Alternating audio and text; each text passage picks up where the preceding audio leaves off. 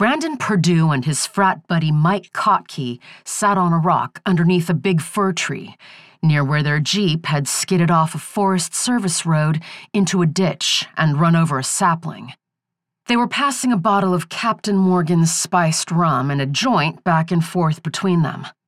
There was no cell service this far up in the mountains, and it was getting dark. But they were already too drunk and stoned to hike out. And besides, it was a good 10 miles to the nearest paved road. There was no chance someone else would come along the road they'd taken on their drunken joyride. It was closed, and they weren't supposed to be there. The only thing to do, Brandon told his buddy Mike, was to sit under a tree and get messed up. Don't bogart that joint, my friend, sang Kottke in a cracked voice, holding out a hand. Get wrecked, dude. Purdue handed it over to Kottke, who took a toke while offering the bottle in return.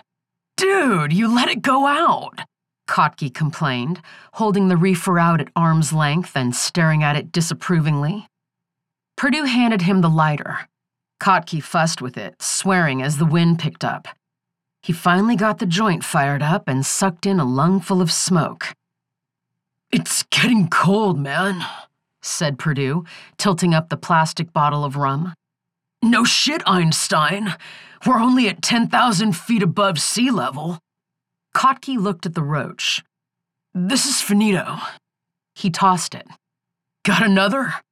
Suck on this.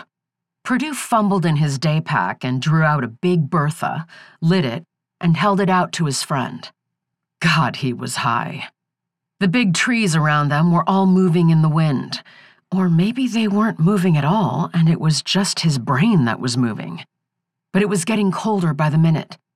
It was Halloween, and it might go below freezing that night.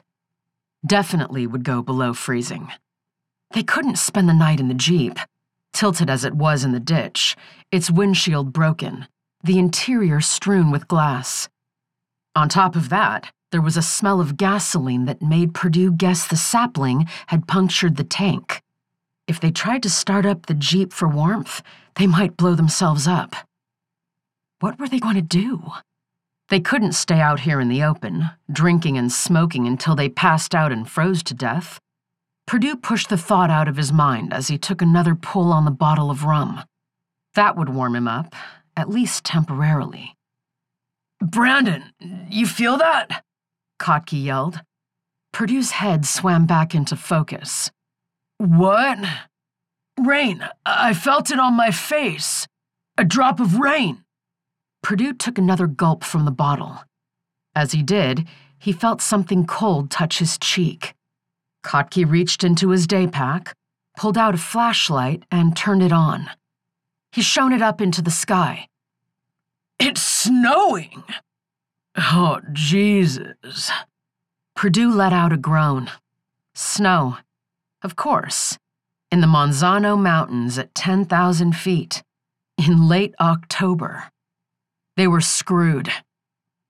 Hey, said Kottke, we've got to find some shelter. Seriously. Purdue groaned again. Shelter?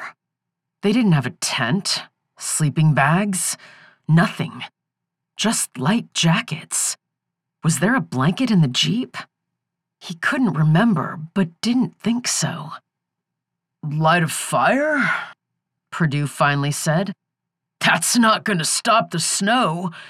We gotta find, like, shelter, man. Now Purdue could feel the cold sting of snow against his face. The wind was rising. Kottke stood up and circled the area with his flashlight. The ground sloped down into a forest of fir trees, Kottke shouldered his pack and took a few steps forward, shining the beam left and right. What are you doing? Purdue said. What do you think? Get up and let's go find a place to spend the night. We can hike back down in the morning. Purdue lurched to his feet, fighting a sudden rush of dizziness. He followed Kottke down the slope into the forest, stumbling and shuffling. The temperature was plunging and snowflakes swirled around them. Far below, Purdue could see the distant lights of Albuquerque's South Valley dissolving in the haze of snow.